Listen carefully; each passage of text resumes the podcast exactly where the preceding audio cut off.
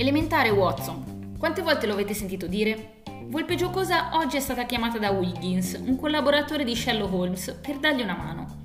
Questo è il filo conduttore di Sherlock Holmes, consulente investigativo, qui nel secondo volume, Carton House e Queen's Park, edito anche questo da Asmodee Italia. La scatola contiene 10 casi per essere giocati da 1 a 8 giocatori dai 12 anni in su.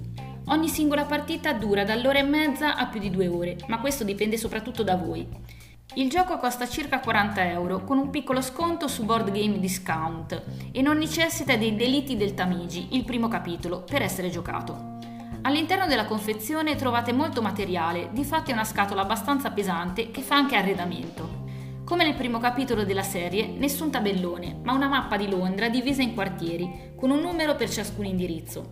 C'è poi un libretto per ogni caso, dove in un'introduzione vi spiegherà quale mistero dovrete portare alla luce.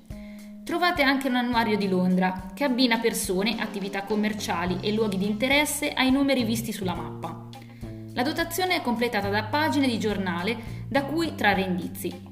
Rispetto al primo volume è stato introdotto Carton House, un edificio a tre piani con piantine accurate ed esplorabile come le altre località di Londra.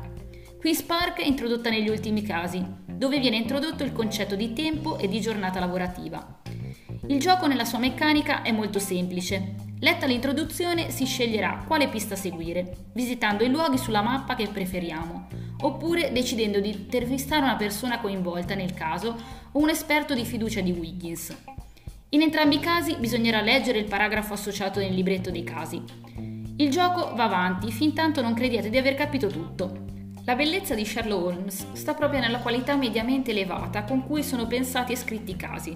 La meccanica è semplice, risolvere i casi un po' meno, soprattutto quando si va a confrontare il punteggio con quello che ha ottenuto Sherlock Holmes, che fa sempre 100 punti. Un gioco collaborativo, i cui casi si giocano una volta sola, ma sappiamo anche che è giocato da alcuni in modo competitivo. Vorremmo dirvi altro, ma abbiamo un incontro con un informatore.